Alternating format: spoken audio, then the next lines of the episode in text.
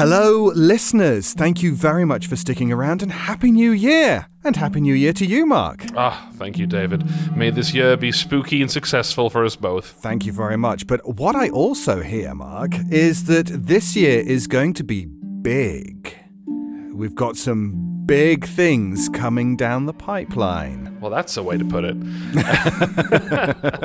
yes, uh, season three is uh, shaping up to be our biggest season yet. Yes, so if you've been uh, keeping up with the Shadows at the Door Discord, you will know that the season finale is a bit of a whopper, shall we say? Yeah, over 26,000 words, 27 characters, including one uh, stuffy academic. One stuffy academic. Who could that possibly be? Who knows? Who's to say, David? I can't guarantee you work, as you know. I know. but also, we have some big names joining the team, both on the writing and the acting side.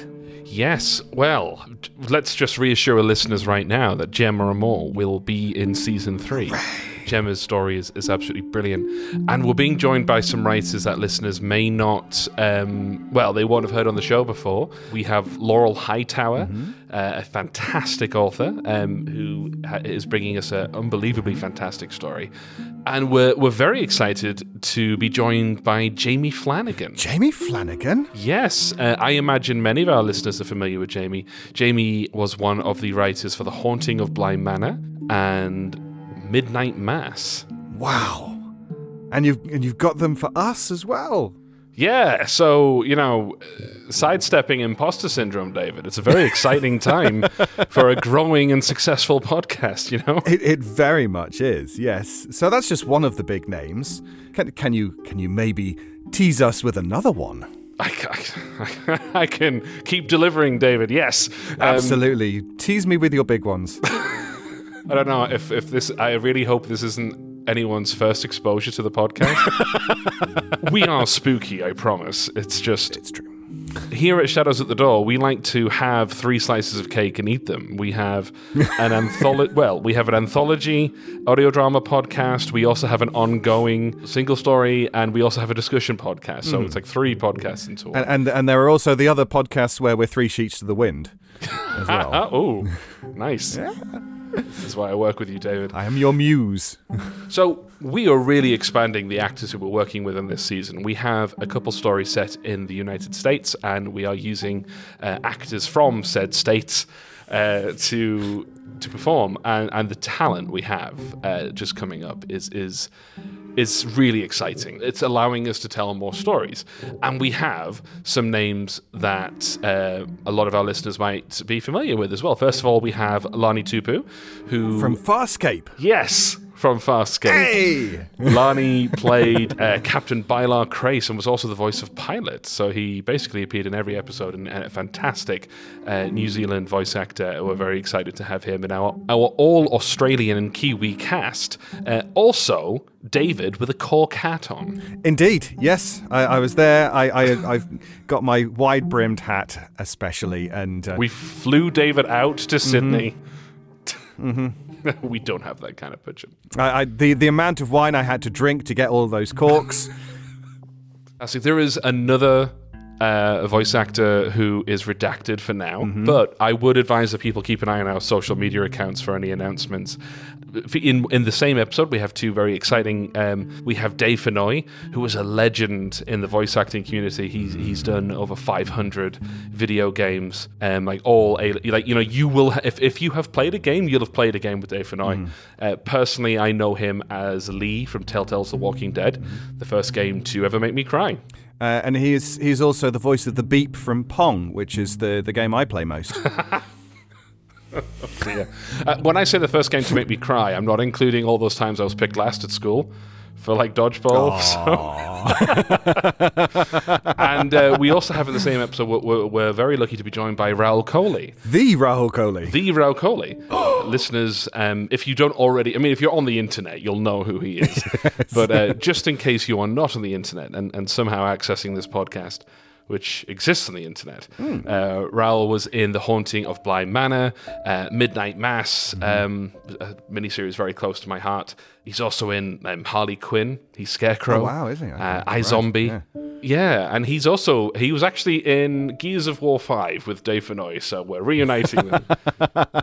so it's it's an For one absolute night ple- only. Yeah. yeah, it's an absolute pleasure to be able to, uh, you know, work with all these actors and uh, and you know, as uh, you know, you work with David Alt, you think it can't get better from there, and yet it does. It's it's it's just, you know, there's Just just only a little bit better though. Not not masses better. Just just a little bit. a smidge. I, I okay. It's a it's a pre-negotiated opening up of our working relationship. But uh, Mm-hmm. I mean, listeners will also know that David goes on any podcast that'll have him. So um, This is true. This is true. Yes. except probably Infowars. Uh, it, it, to be fair, I have been doing that since 2004 when I started. So Yeah. 2005. And and we support yeah. that, David. We want you to be in as many ears as possible. And by we, I mean you're uh, podcast positive. yeah. I think I'm just representing the listeners at this point. So But I think in, in, in terms of uh, lots of podcasts, I think the, the other bit of big news, the big change that we've got for this year, is that we are now being hosted by Realm, which is a podcast platform which is going to be. Um, Opening up our listenership to even more, and we're, we're also going to be having some uh, carefully curated content from them coming into the feed to keep you interested and keep you listening and enjoying the huge wealth of um, podcasts that are available uh, on said internet. So we are very, very pleased. absolutely. And um, listeners may already have noticed that some dynamic advertisement has appeared on the feed. Um, we're we're very careful not to interrupt the stories, and we're being careful what kind of things we do advertise.